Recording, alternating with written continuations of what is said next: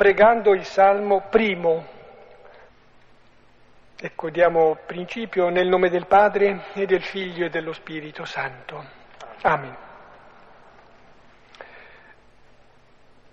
Beato l'uomo che non segue il consiglio degli empi, non indugia nella via dei peccatori e non siede in compagnia degli stolti.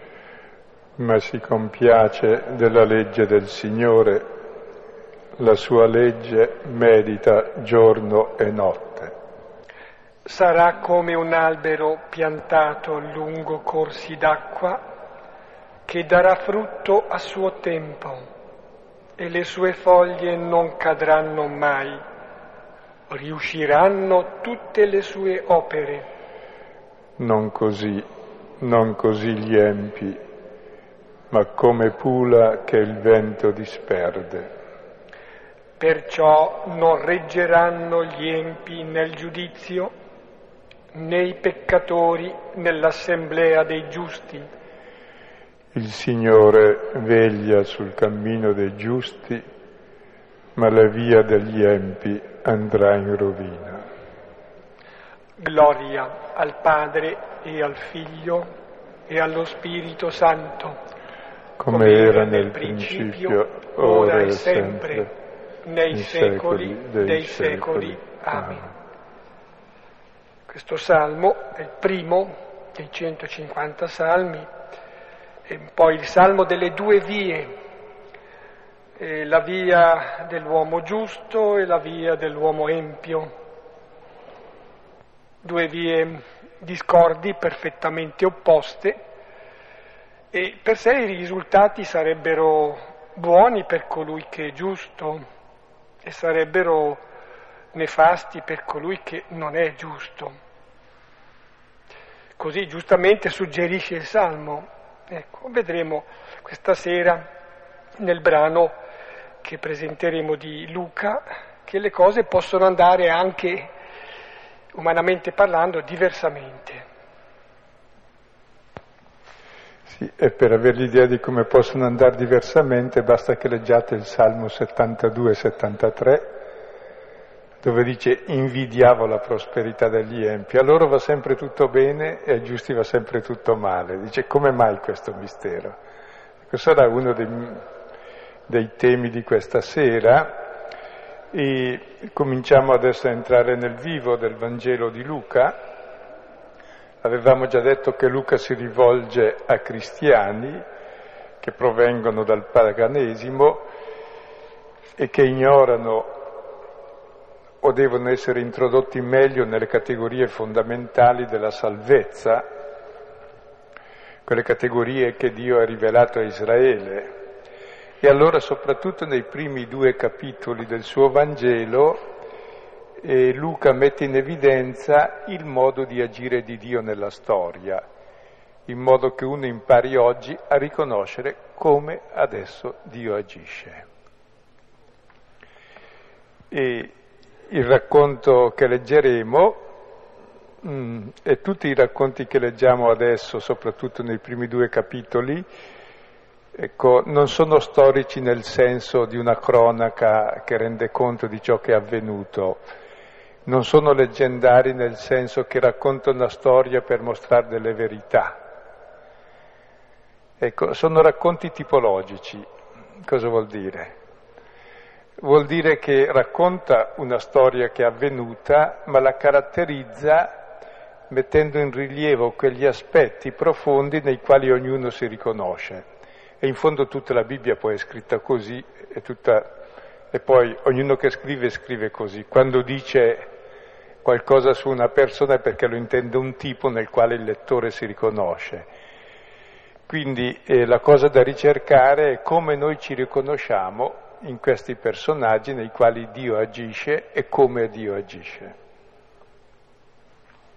Leggiamo il testo. Leggiamo un testo piuttosto ampio, vedremo poi di commentare quello che sarà possibile. Dal Vangelo di Luca, capitolo primo, dal versetto quinto.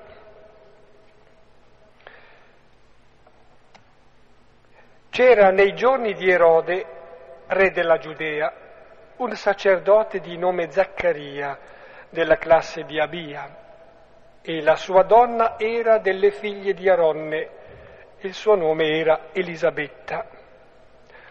Ora entrambi erano giusti davanti a Dio e camminavano irreprensibili in tutti i comandamenti e le prescrizioni del Signore e non avevano un figlio, perché Elisabetta era sterile ed entrambi erano avanzati nei loro giorni.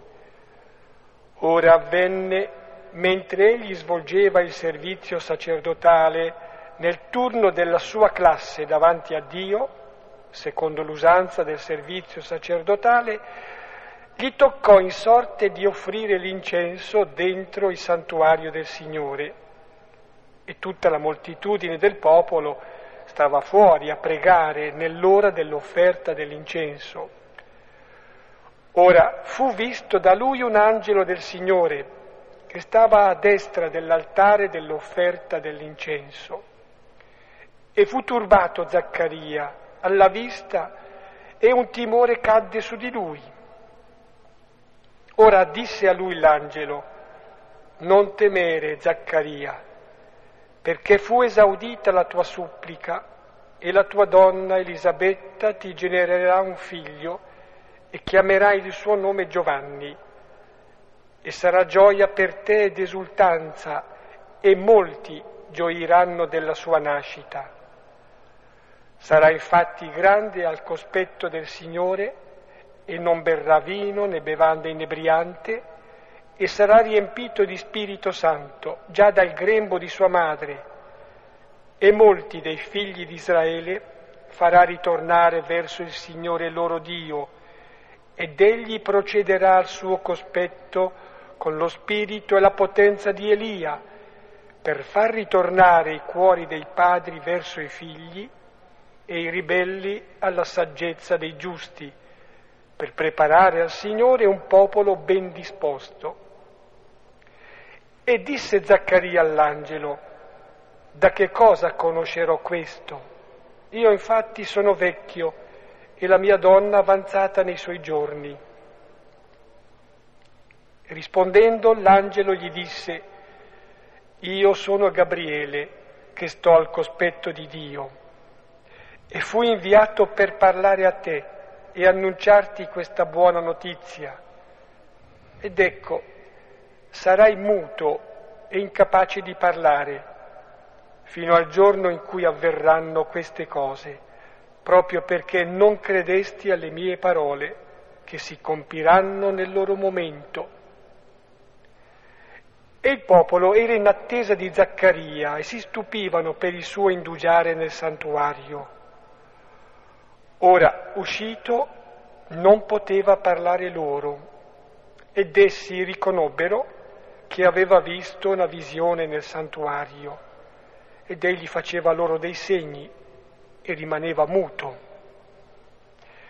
E avvenne, quando furono compiuti i giorni del suo servizio liturgico, se ne andò a casa sua. Ora, dopo quei giorni, concepì Elisabetta, la sua donna, e si occultava cinque mesi dicendo, così per me ha fatto il Signore nei giorni in cui guardò giù per togliere la mia vergogna tra gli uomini. Ecco, questo racconto è una miniatura policroma eh, che ne, in due personaggi tipici una coppia sterile come Abramo e Sara e diversi altri dei patriarchi e delle matriarche, ecco ci si presenta i temi di fondo di tutto l'Antico Testamento, il tema della giustizia, dell'osservanza della parola, della promessa di Dio, di Dio che mantiene la sua promessa.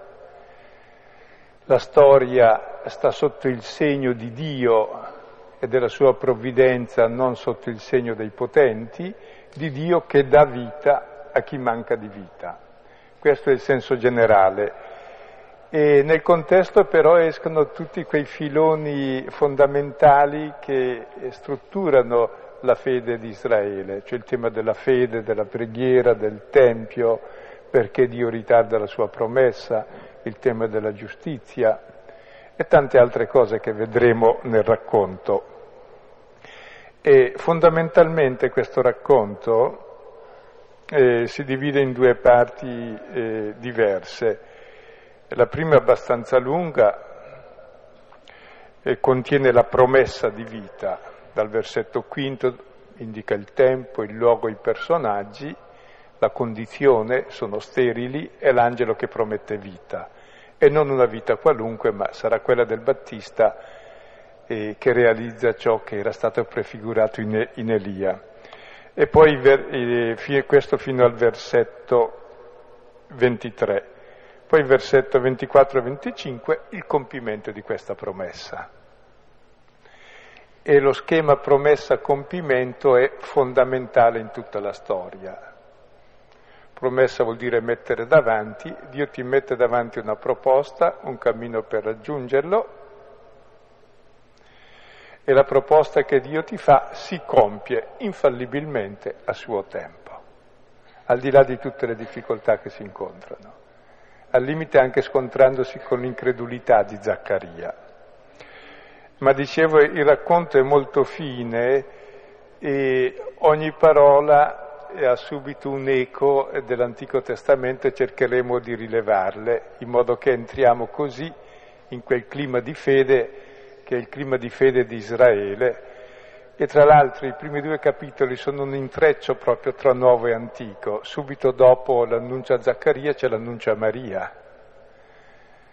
E mentre questa prima scena si svolge in Giudea, a Gerusalemme, nel Tempio, nel santuario, quindi tutto il luogo sacro della fede di Israele, l'altro si svolge nella Galilea, a Nazareth, in una casa, una donna sostituisce il santuario e l'Altissimo è lì, ma è lo stesso che è in Giudea.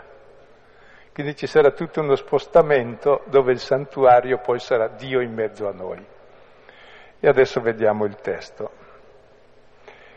parola per, eh, versetto per versetto, così rileviamo i vari aspetti. C'era nei giorni di Erode, re della Giudea, un sacerdote di nome Zaccaria, della classe di Abia, e la sua donna era delle figlie di Aronne, e il suo nome era Elisabetta. Ecco, ci fermiamo qui. Inizia il racconto con sei nomi propri di persone e di luogo. Tempo e luogo determinano la nostra esistenza, e Dio agisce quando, dove? Nel tempo della nostra storia ordinaria, il tempo di Erode. Nel luogo dove? Nel luogo concreto della nostra vita. Con chi? Con personaggi concreti.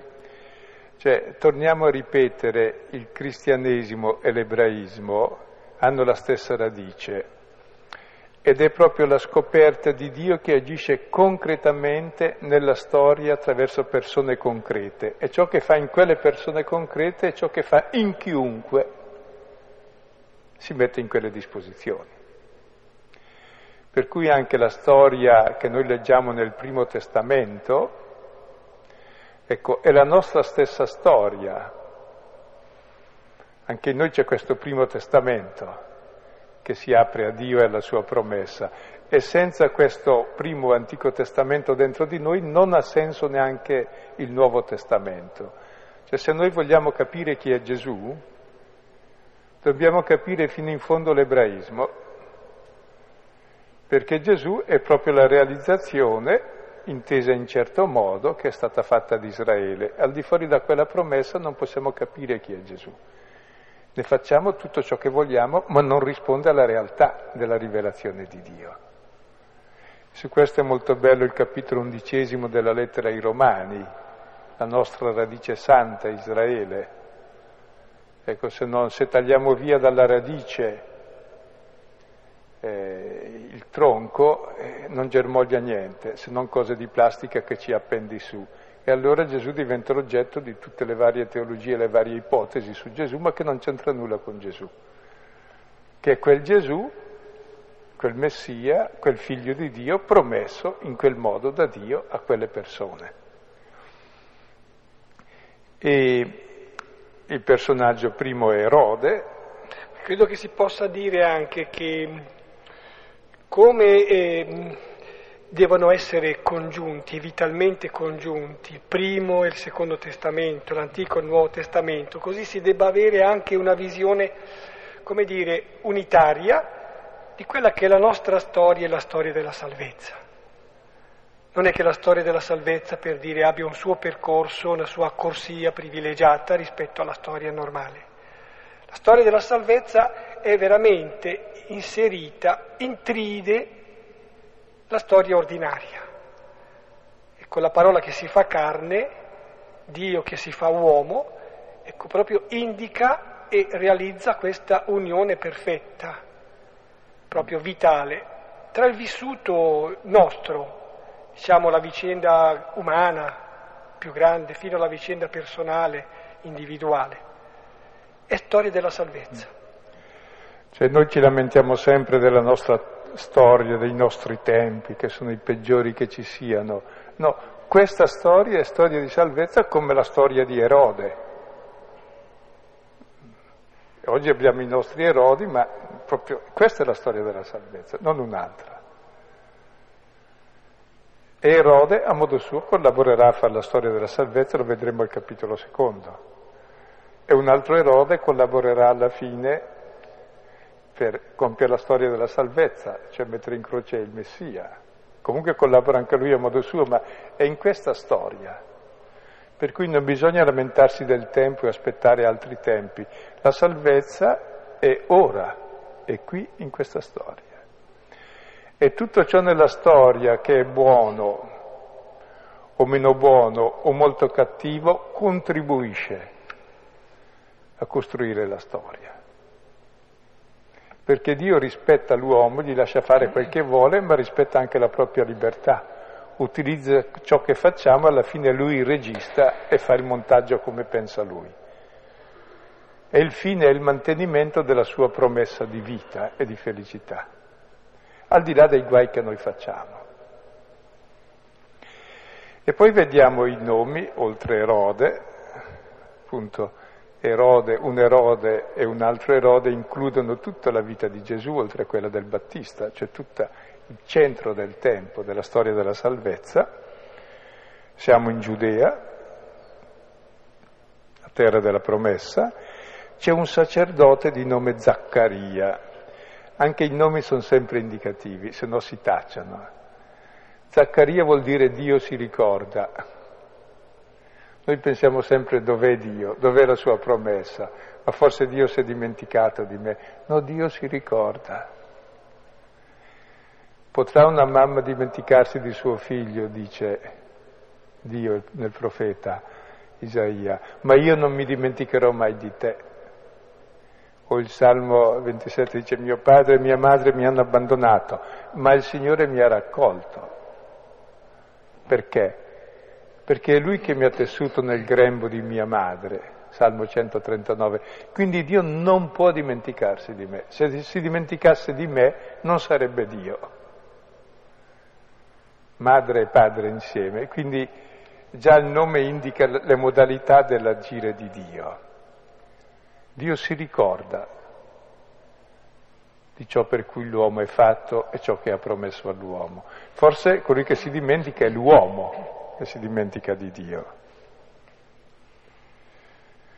E poi appartiene alla classe di Abia. Abia vuol dire Dio è padre. Perché si ricorda Dio? Perché è padre. Non può dimenticarci. Siamo noi a aver dimenticato che Lui è Padre e dovremmo essere noi a ricordare che Lui è Padre. E il senso di tutta la storia è che noi ci ricordiamo che Lui è Padre in modo che ci riconosciamo figli e diventiamo fratelli degli altri. E poi la sua donna, anche lei era delle figlie di Aronne, Aronne è il fratello di Mosè, quindi richiama la storia dell'Esodo, e si chiama Elisabetta. Elisabetta vuol dire Dio ha giurato. Già i nomi indicano eh, qualcosa di ben preciso. La nostra storia è sotto il segno della paternità di Dio che ha promesso e ha giurato e quindi mantiene, perché è padre.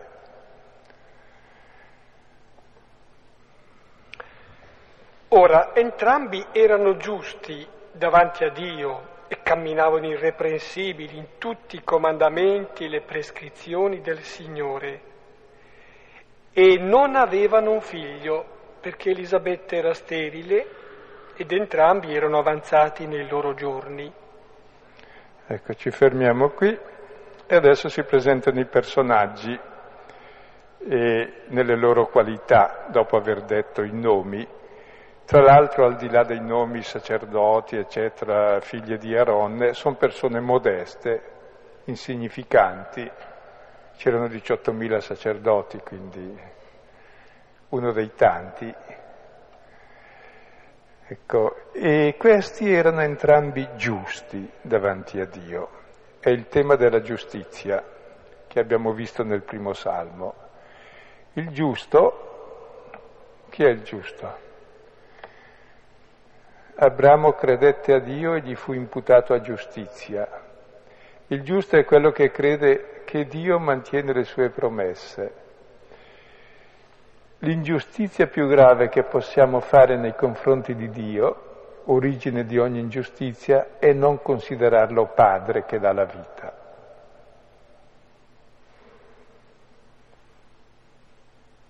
Quindi la prima ingiustizia è la mancanza di fede. come il primo guasto nel rapporto genitori-figli è la mancanza di fiducia che inclina all'amore. Se uno non crede all'amore non si considera più figlio, i genitori sono antagonisti ed è finita la vita. Per cui la giustizia radicale è la fede.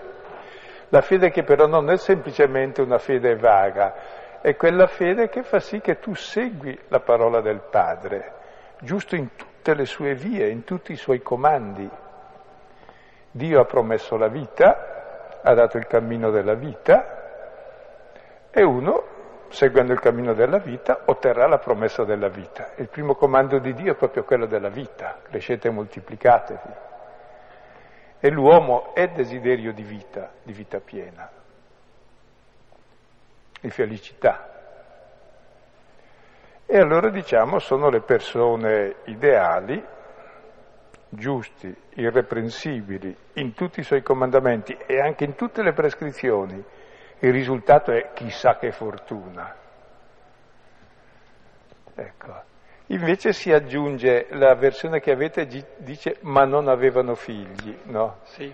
Che anche è vero, c'è in greco la parola e che può essere anche come in italiano in latino avversativo, però e non avevano figli può essere anche semplicemente un avversativo. Non è detto che perché uno è giusto sia fortunato. Prendete Cristo, prendete il servo di Yahweh, prendete Dio, poverino, che è sfortunato, nessuno dei suoi figli lo riconosce, tutti hanno paura di lui, fuggono da lui. C'è questa idea che la fortuna sia collegata alla giustizia, è messa in, eh, in, crisi soprattutto nel libro di Giobbe. Giobbe dice io sfido Dio a dirmi cosa ha fatto di sbagliato per avere tutti questi danni. E poi dai profeti, che da una parte dicono è per la vostra ingiustizia che soffrite, dice il re al popolo. Poi dice verrà il giusto che porterà su di sé le vostre sofferenze e vi libererà. Quindi c'è un grande mistero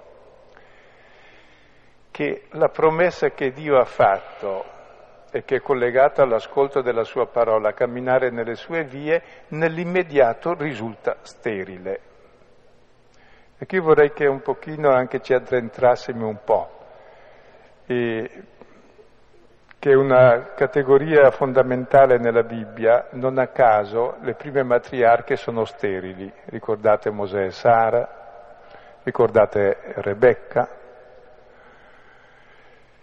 Ricordate la madre di Sansone, la madre di Samuele. Cioè, tutte le, le storie dei patriarchi, La storia poi di uno dei giudici, che poi significa i giudici che, da cui verranno i re, la storia di Samuele, il primo dei profeti, si inserisce sempre in una promessa di vita che non viene mantenuta fino a quando la si ritiene impossibile, poi quando è impossibile si compie. Ecco, cosa c'è sotto questo? Ecco, dicevamo che l'uomo è desiderio di vita e di felicità. E l'abbiamo detto altre volte, l'animale è programmato dall'istinto, per cui la sua vita è semplicemente il piacere connesso alla conservazione dell'individuo e della specie, poi lui è a posto. Per cui il problema per l'animale è come garantirsi più cibo, se ha più cibo è più forte, se ha più forte il capobranco e domina su tutti e così seleziona la razza e diventa appunto il capobranco e, e così conserva la specie dei lupi. Mediamente facciamo così anche noi uomini, però non risulta che questo conservare la specie dei lupi provochi felicità sulla terra. Anzi, Dio dà sterilità ai giusti perché capiscono una cosa, che la vita è un'altra cosa. La vita dell'uomo, e l'uomo ne è cosciente, è chiusa tra due grandi silenzi. Il silenzio della nascita e il silenzio della morte. E l'unica cosa che l'uomo sa è che la vita non l'ha fatta lui. Tant'è vero che non ne dispone. Allora o la vita è un dono che non produci tu e ricevi dall'altro, allora non puoi accumularla. Se la ricevi in dono allora capisci cos'è la vita umana. La vita umana è relazione con l'altro, è questa che dà felicità, è la comunione, l'amore, questa è vita eterna. Per questo allora Dio dilaziona la promessa, il mantenimento della promessa del, del, figlio, per far capire una cosa ad Abramo e a tutti dopo, che dobbiamo scoprire noi di essere figli, e lo scopriamo nel figlio, che la vita è un dono d'amore e di comunione. Questa è la vita, mica il fatto biologico animale. Altrimenti diventiamo animali, come si vede normalmente, che cercano di accumulare più vita, cioè più beni, più possessi, con più arroganza, con più potere, per distruggere la vita. Quindi Dio ha promesso la vita, ma l'ha promessa come relazione, e questa è la vita. E la menzogna originaria proprio è stata quella di pensare di essere padroni della vita. Se mangi di quella pianta tutto sarà tuo, sarai padre di te stesso, ti farai da te. No, la vita è dono oppure è morte, non c'è. E anche il nemico promette vita, cioè voglio dire, la molla di ogni nostra azione, nel bene e nel male, è sempre una promessa di felicità. Perché supponi fai una guerra? Perché speri che con quella guerra sarai più contento, più felice, sarà più benessere. Sarà. Oppure perché fai un'opera buona? Per lo stesso motivo. Perché vuoi bene una persona? Per lo stesso motivo. Cioè l'uomo agisce sempre per amore della felicità. Come faccio a distinguere? Perché appunto l'uomo non è programmato dall'istinto ma dalla promessa che gli presenta l'altro. Come faccio a distinguere se la promessa è vera o falsa? Ecco, la si può capire da due cose. Una nella promessa stessa e poi nel risultato lo si capisce comunque. Nella promessa stessa la promessa menzognera che non mantiene ha sempre bisogno di gonfiarsi, presentarsi come il frutto proibito, bello, buono, desiderabile, o come l'idolo, affascinante, terribile, tutto d'oro, spettacolare, tremendo se non lo persegui. Mentre la promessa vera non ha nulla di tutto questo. La promessa vera addirittura passa attraverso la sterilità. Perché? Perché capisci che ciò che è promesso non è frutto di una conquista, di un potere, di un dominio, è una relazione, e la relazione è questione di attesa, di dono, di amore, che è un altro registro. Quindi si capisce già nel tenore della promessa. Cioè voglio dire, se io devo dire una bugia, devo farla apparire vera con mille argomenti. No. Se dico quest'oggi nevicava, non ho bisogno di nessun argomento, perché è vero. E non devo fare nessuna valutazione né in vantaggi né in svantaggi, né in bellezza né in bruttezza. È così. Mentre invece quando c'è bisogno di vuol dire che è falso.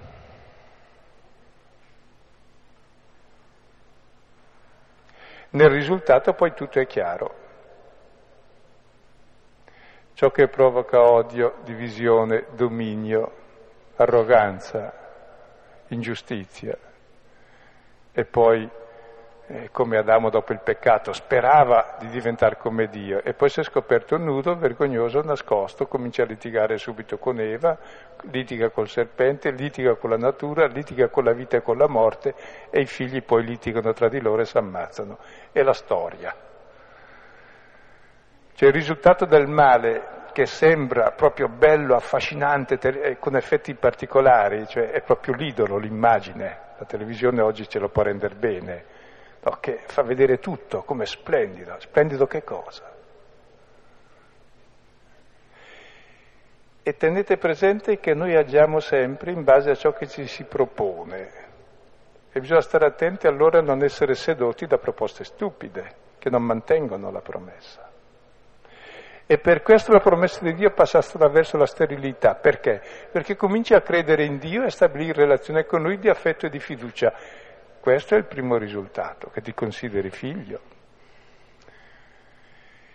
Il secondo è che cominci a capire che la vita non è possedere le cose alle persone e distruggere il mondo per tenerlo in mano. La vita è la tua relazione col padre e coi fratelli. Cioè proprio in questa apparente sterilità viene fuori la verità della vita e viene fuori la vita bella, che è appunto la relazione.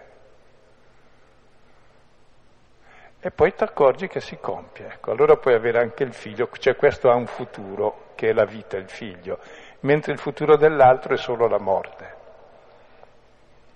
Ecco, credo che sia importante eh, conoscere questa categoria fondamentale dell'azione di Dio che ha fatto l'uomo per la vita, perché l'uomo è desiderio, quindi il desiderio non ha un oggetto preciso, lo si impara dagli altri, da ciò che ognuno promette, distinguere la promessa di Dio da quella del nemico.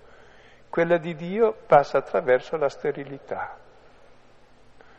Cioè non è qualcosa che fai, così ogni relazione con l'altro non lo fai, lo attendi, lo desideri, lo accogli, lo ami, dialoghi, non lo possiedi, se lo possiedi l'hai già distrutto.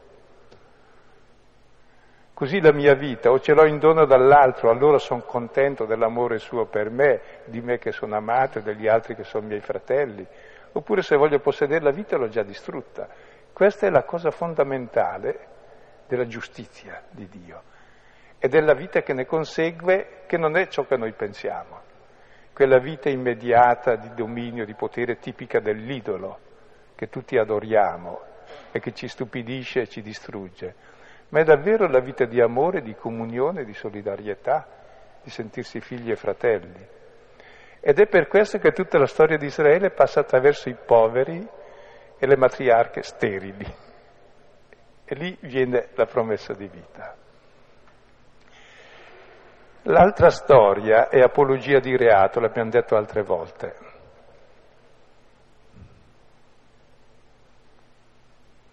Cioè la storia la scrive il potente di turno che ha fatto fuori i precedenti, poi la scriverà un altro che ha fatto fuori lui. E quindi è una storia di violenza e di morte che si ripete, con la promessa che poi sarà meglio, nel senso che è sempre meglio il peggio, sempre più raffinato.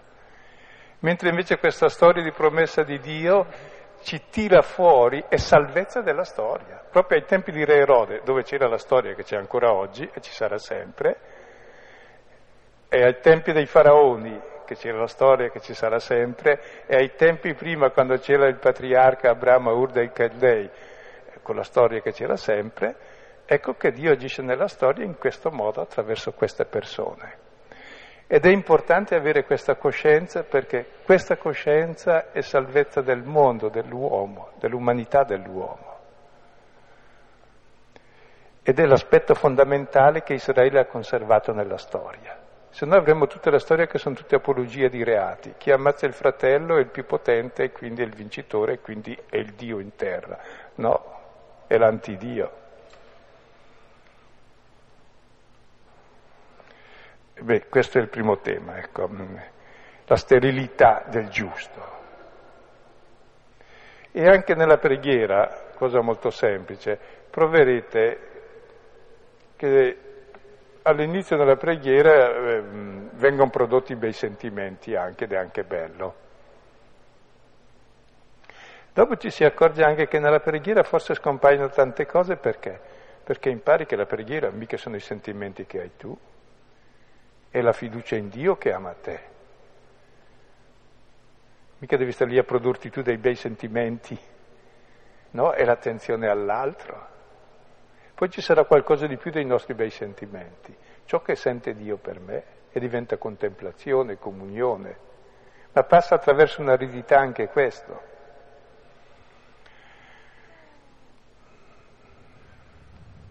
Cioè, ecco, eh, detto in sintesi, gli atteggiamenti davanti alla vita o è un atteggiamento padronale, io ce l'ho, sono padrone della vita, sono padre di me stesso e quindi padrone di tutti e distruggo la vita perché la vita è dono, appunto tra questi due grandi silenzi, da dove vengo e dove vado, oppure l'atteggiamento ad accettare che vengo da Dio e vado a Dio e questa mia vita è un dono dove Lui mi si dona.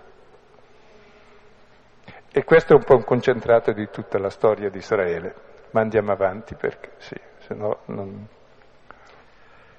Ora avvenne mentre egli, Zaccaria, svolgeva il servizio sacerdotale nel turno della sua classe davanti a Dio, secondo l'usanza del servizio sacerdotale, gli toccò in sorte di offrire l'incenso dentro il santuario del Signore e tutta la moltitudine del popolo stava fuori a pregare nell'ora dell'offerta dell'incenso. Ecco, qui ci sono altri due temi fondamentali, qualcuno dei quali poi li riprenderemo. Il primo tema è il Tempio.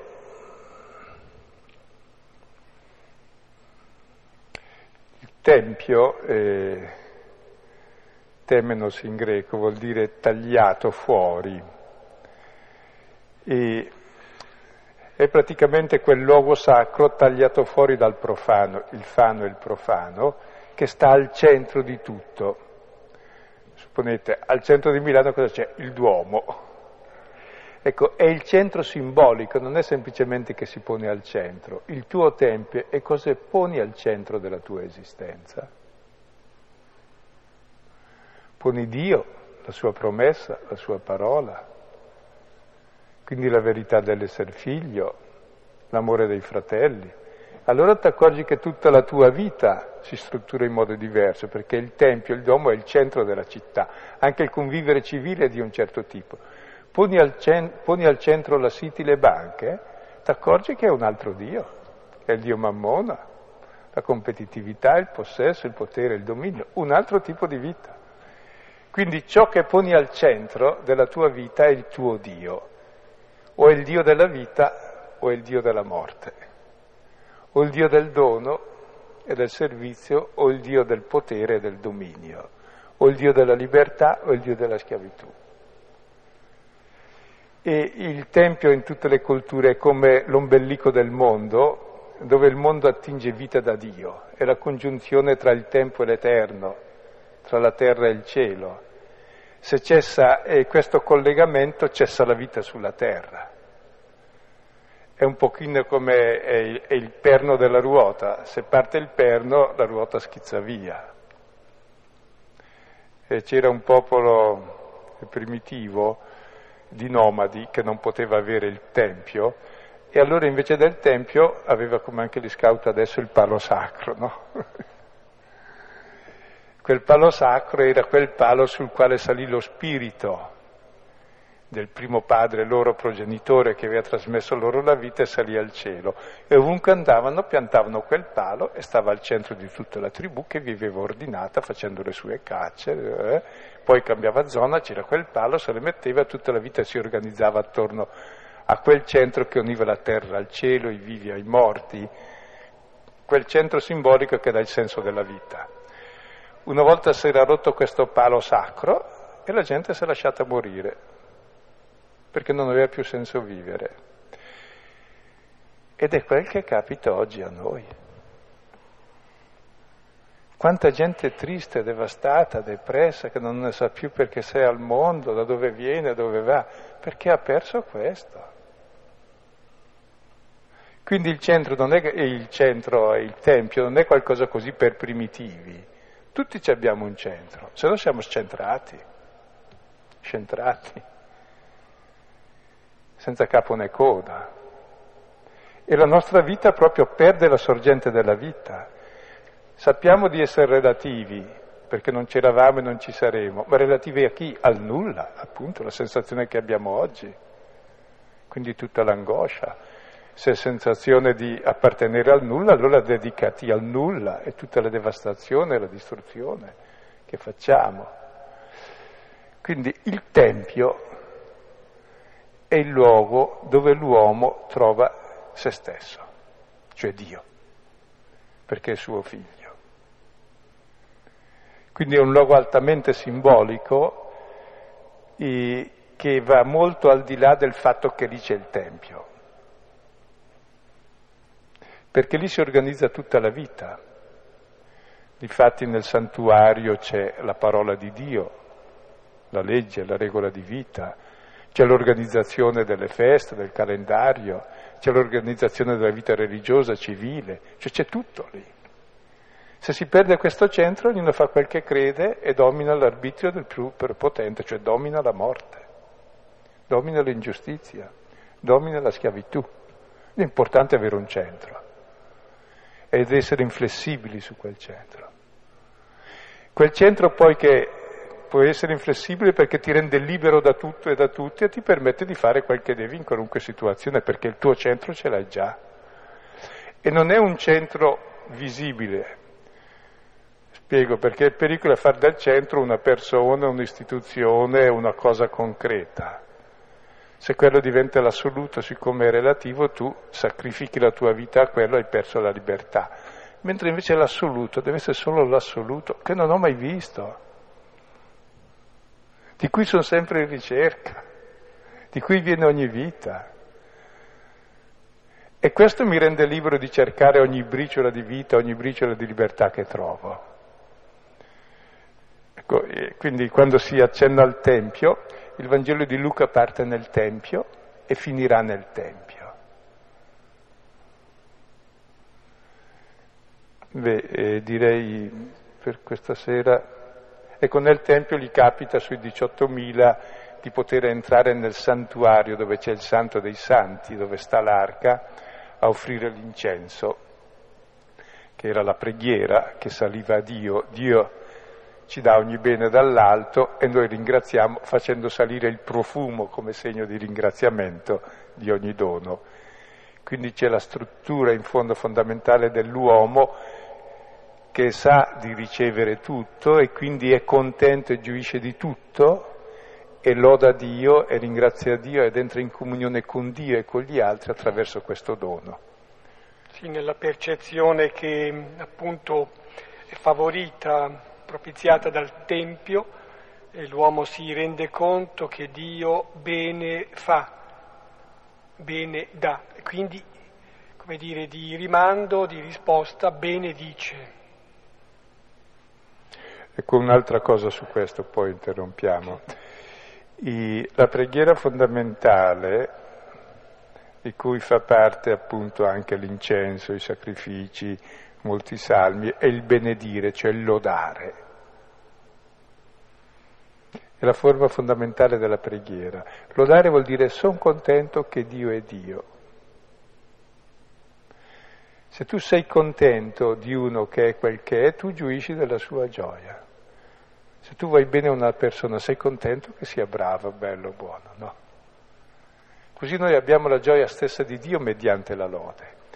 E anzi, la lode è praticamente riportare ogni realtà al suo principio e alla sua sorgente. Per quello lodi Dio di ogni cosa, il cantico delle creature, no?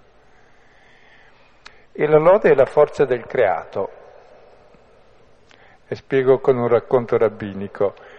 In Giosuè 10-12, durante una battaglia che non, eh, non, era ancora finita, non aveva ancora sconfitto il nemico, eh, ma però stava andando bene, Giosuè dice fermati o sole e tu luna fermati.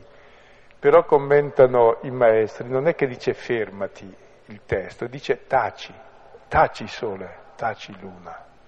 Perché? Perché la forza del sole è cantare la gloria di Dio. Il cielo narra la gloria di Dio, l'opera delle sue mani annuncia il firmamento. Se il sole tace ha perso la forza di andare avanti e si ferma. Questo vuol dire in modo molto semplice che se noi abbiamo la capacità di benedire e lodare, allora abbiamo l'energia di vivere perché siamo in comunione col Padre e coi fratelli.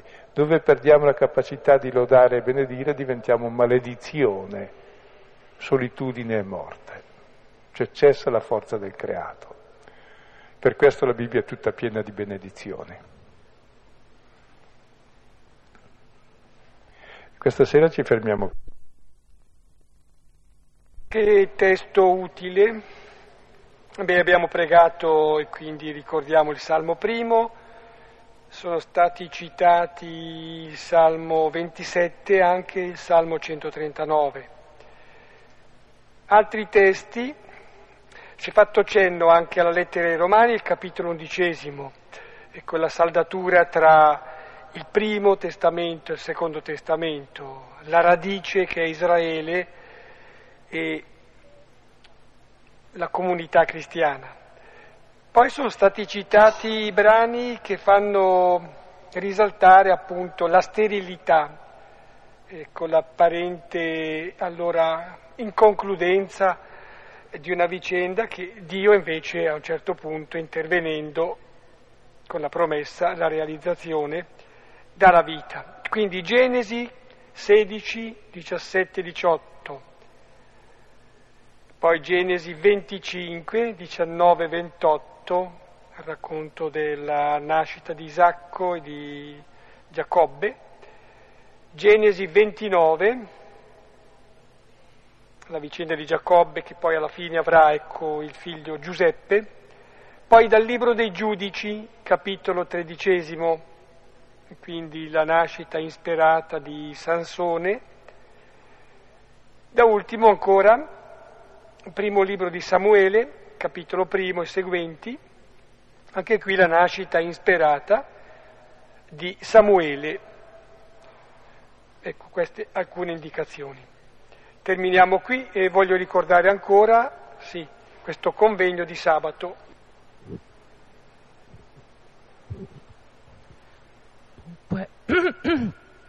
Eh, la mia domanda è questa. Lei ha detto che eh, cioè, ci ha esortato a non lamentarci del nostro tempo e a vedere in esso insomma, la storia della salvezza. Eh, non lo so, io trovo già difficile fare questo, però mi è veramente impossibile considerare ecco, un evento della storia del secolo scorso, l'olocausto, come come dire, parte di questa storia di salvezza, è una cosa che, cioè, sulla quale ho riflettuto molte volte. Ehm, cioè, come, come, come, è stato possibile tutto ciò e se è davvero possibile considerare questo evento così eh, tragico come facente parte, nonostante tutto, della storia della salvezza. E, e se il Signore della storia, come insomma molto spesso è chiamato Dio, con un'espressione che trovo molto bella e suggestiva, non abbia veramente abdicato il suo ruolo in quella circostanza. Certamente Dio ha abdicato il suo ruolo in quella circostanza come anche nel suo figlio Gesù Cristo, come anche in tutti i giusti. e si è rivelato come Dio che è diverso da come lo pensiamo noi. Dio non è Hitler e non sono i suoi successori o antecessori. Dio è Dio, è quel popolo, è il Cristo, è il sofferente, ancora adesso al mondo. E Dio voleva fare la, stor- la storia in modo diverso e noi la facciamo così, allora Dio è dall'altra parte. Misterioso Dio però. Certamente ci costringe a far crollare tutti gli idoli e tutte le false immagini di Dio, che invece continuano biecamente sempre peggio. Siamo così imbecilli.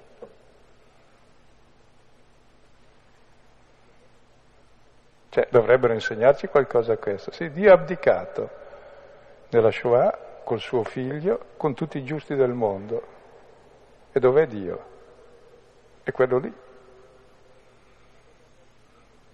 Quando noi apriremo gli occhi, la salvezza è proprio capire che Dio agisce così e non quelle caratteristiche dell'idolo, grande, terribile, potente, tutto d'oro, affascinante.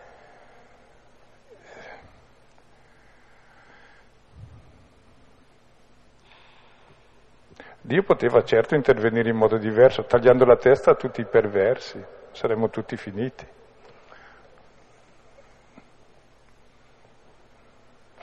E anche lui però sarebbe finito come Dio.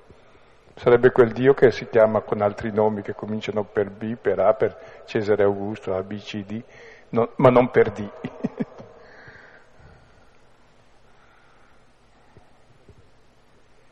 sarebbe come tutti quelli che fanno il male. Dio sarebbe Satana in questo caso. E invece Dio è lì. Questo è il mistero grande. Eh? E, mm, vabbè.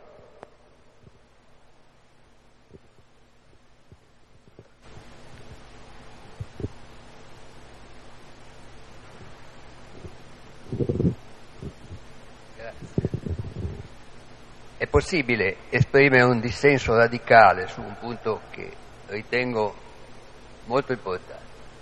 Tra le cose che ho ascoltato questa sera ho sentito dire che la vita dell'uomo è programmata in base alla promessa. Io invece credo che sia programmata in base alla possibilità. E credo che la possibilità sia una categoria dello spirito e che appartenga all'uomo. La promessa non appartiene all'uomo. Nella promessa fa parte anche la libertà di pensare quel che si vuole. Dio ci lascia libri, poi vediamo noi cosa è meglio. Tra le possibilità c'è anche lo sbagliare, se uno vuole sbagliare può benissimo. Dio ce la lascia, sì. La promessa invece consiste nel fatto che ti lascia totalmente libere, ma ti mette davanti al fallimento anche la possibilità di riuscita. Perché noi abbiamo una duplice possibilità, alla fine del sì e del no.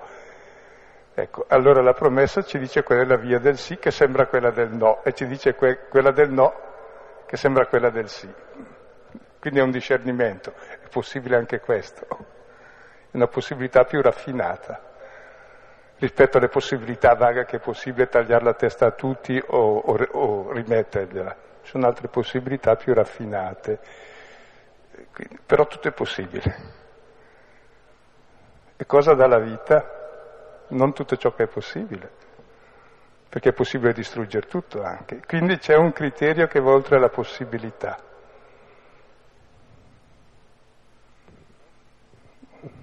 Però appunto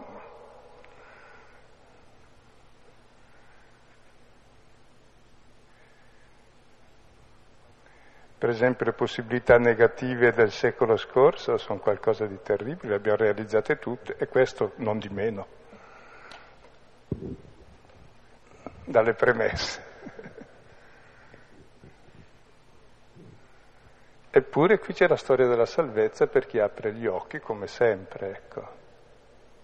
Zaccaria, Elisabetta, nel popolo degli umili proprio, tra l'altro. Come vedremo tutta la storia passa sempre di lì attraverso, differentemente dalle storie che conosciamo che sono tutte apologie di reato, cioè dal dominatore di turno,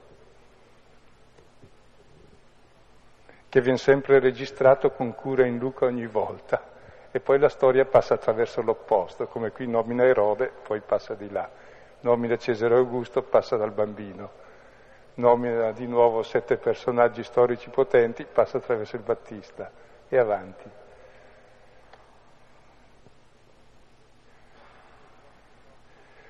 Cioè proprio no, è interessante e questa chiave interpretativa della storia che la Bibbia ci presenta che per sé è unica culturalmente ed è aperta a più possibilità delle altre che conosciamo bene che alla fine sono molto univoche. La possibilità è, è molto univoca. La possibilità nel senso di aver potere e dominio su tutto e su tutti e quindi è già negativa. C'è anche la possibilità di servire la possibilità di rinunciare al dominio,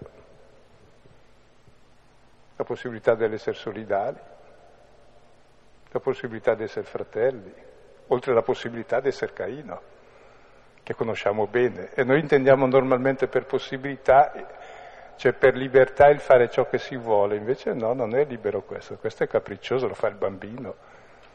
L'uomo adulto, tra le tante possibilità, sceglie quello che sa che giova, è utile, crea comunione, amore e vita, oppure sceglie l'altra se sbaglia. Resta ancora bambino però. E Israele è il primo popolo adulto nella storia in questo, come capacità di lettura. Ed è ancora unica. Eh?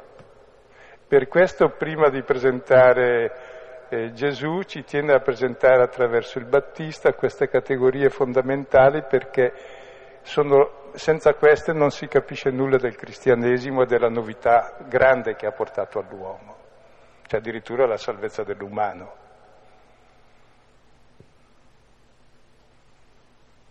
Eh, ciao, senti, mh, mm, mi viene in mente un dubbio che mi sono sempre posto in questi anni che era in un certo senso può sembrare paradossale, ma è un po' anche la posizione che ognuno di, ha, ognuno di noi può avere verso il proprio eh, di relazione, no? verso il prossimo, verso le altre persone. E mi sono sempre chiesto che a un certo punto però la tua esistenza richiede anche una certa autodifesa. Su questo poi, estendendolo su quella che è stata anche la storia della Chiesa, ogni tanto mi domando, ma se eh, non ci fossero state tutte le guerre dei papi, o non ci fossero state tutte le guerre per difendere, no, no, guarda che non è una battuta per essere polemici, è proprio un pensiero che mi sono son posto tante volte. Io, parlando con molte persone, se non ci fossero stati questi tentativi nel, nel con l'idea di difendere il cristianesimo sarebbe estinto, allora la, le persone mi rispondono, discutendo con le persone, appunto, si sarebbe estinto. Allora molte volte dico, allora questo che è la storia è anche la nostra storia di ognuno di noi, che in un certo senso dice, sì, è molto bello, ma forse è così pericoloso che rischierei di annientarmi. No, non so se... Eh... Sì, spiegato benissimo, non occorreva spiegazione perché è quel che facciamo. E credo che col Vangelo di oggi questo sarebbe chiamato il peccato contro lo spirito che non può essere perdonato, perché si fa per scempiaggine. Eh, cioè, anche Cristo, se avesse seguito il consiglio di Pietro, avrebbe chiamato 12 legioni d'angeli, avrebbe fatto fuori i romani, grazie a Dio, che poi dominavano tutto, quindi praticamente mezzo mondo, ma anche i giudei che erano lì, quindi tutto il mondo allora conosciuto, e avrebbe dominato da solo su chi? Avrebbe realizzato il delirio di onnipotenza nostro che è quello di distruggere tutti.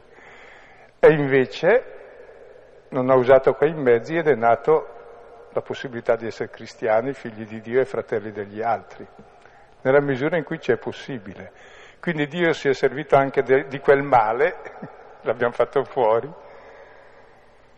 per operare un bene. Però non è che lo desiderasse, quel male.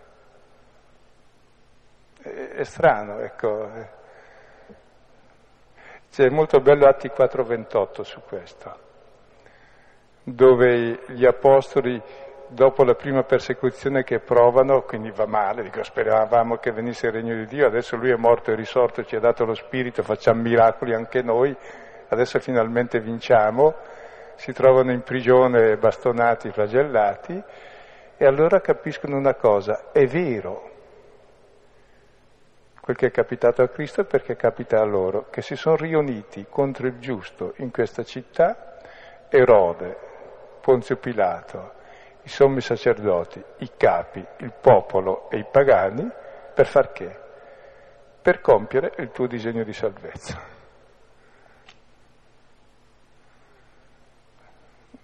che sempre passa attraverso la croce del giusto. Ma non perché Dio lo vuole, ma perché noi lo facciamo perché pensiamo il meccanismo di autodifesa. Perché tutto il male lo si fa per autodifesa, mica nessuno lo fa per offendere l'altro. È per essere sicuri dal terrorismo che puoi distruggere il mondo, no? Ed è per difenderti che fai il terrorismo. Cioè, dire, sono categorie che tutti conosciamo. O c'è la possibilità di qualcos'altro?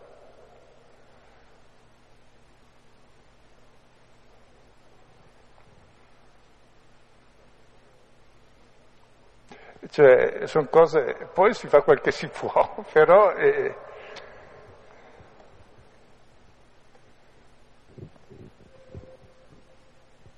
Mi è piaciuto tantissimo questa parte di Luca e vorrei veramente approfondire il concetto di lode. Per me nella mia vita e per tanti che ho visto, la lode è anche profondamente, credo, un atto di fede e se comincio a lodare Dio anche per tutto quello che non capisco nella mia vita, per tutto quello che non si realizza come io vorrei, in realtà è una manifestazione concreta in cui dico credo in te Signore, credo che tu ne sai il senso e prima o poi me lo fai scoprire. E vedo che questo è così e poco a poco scopro che il male anche torna un bene, ne capisco il senso e se lo sperimento prima di tutto nella mia vita, lo capisco anche nella storia dell'umanità. E veramente vorrei testimoniare questa forza della lode come atto di abbandono e di fede per cui riconosco che Dio è il mio Signore. Teniamo presente, certi temi vengono fuori altre volte. E vorrei dire una cosa, no? quando noi presentiamo questo testo, evidentemente questo testo contiene eh, una riflessione sulla fede cristiana per la terza generazione che è la nostra, fatta da un credente e proposta già a dei cristiani, a Teofilo. Però chiaramente questa proposta, e Luca si preoccupa, che sia umana e sia accessibile a tutti cioè vorrebbe presentarsi a tutti come bella e buona. Ecco, per cui certe cose vengono fuori lentamente e le cose che uscivano questa sera erano cose molto elementari e su che cos'è la vita, cos'è la promessa, cos'è la felicità e cos'è il Tempio e poi abbiamo accennato cos'è la lode e poi verrà fuori tanti altri temi che sono poi quei temi maturati in... Eh, un paio di secoli anche più nella storia di Israele, prendendo anche da altre culture. Quindi è molto importante anche se uno vuole vivere pienamente la propria umanità entrare anche in tutto questo spessore di esperienza del passato.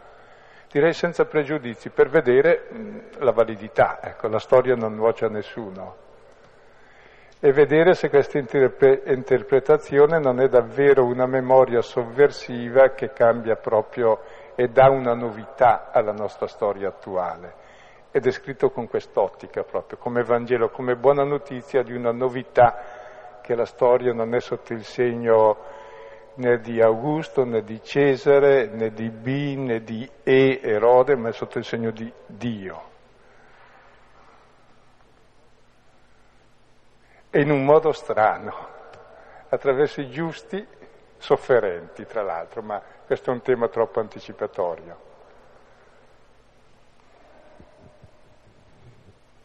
A me ha fatto molto, mi ha dato mo- molta gioia pensare di poter gioire della gioia degli altri, perché mm, la lode la sento molto. Il ringraziamento mi sembra di poterlo fare anche con gli uomini perché mi sembra di aver avuto tanto nella mia vita.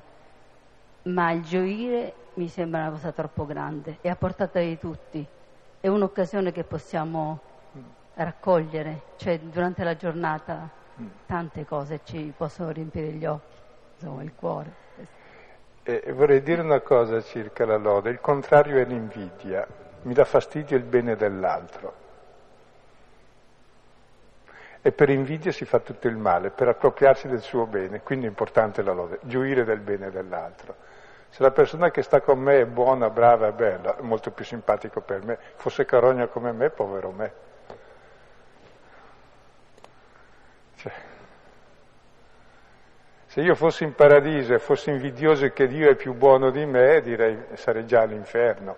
Fossi all'inferno e fossi contento che Dio è bello e buono, sarei già in paradiso. Cioè proprio come vivi il bene dell'altro e diventa l'inferno e il paradiso. Se con invidia, allora è lotta, è, è rottura, è prevaricazione, è morte, oppure è gioia, è piacere, è comunione. Questo vale addirittura all'interno della coppia. Manca, manca quasi sempre la lode, c'è solo la critica. Coi figli pure, è terribile, eh? rende la vita un inferno. Qui possiamo chiudere, dici? Chiudiamo per stasera, poi continua.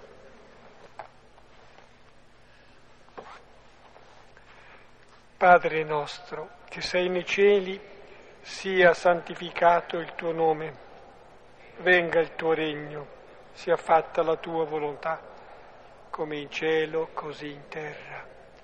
Dacci oggi il nostro pane quotidiano e rimetti a noi i nostri debiti, come noi li rimettiamo ai nostri debitori, e non ci indurre in tentazione, ma liberaci dal male. Amen.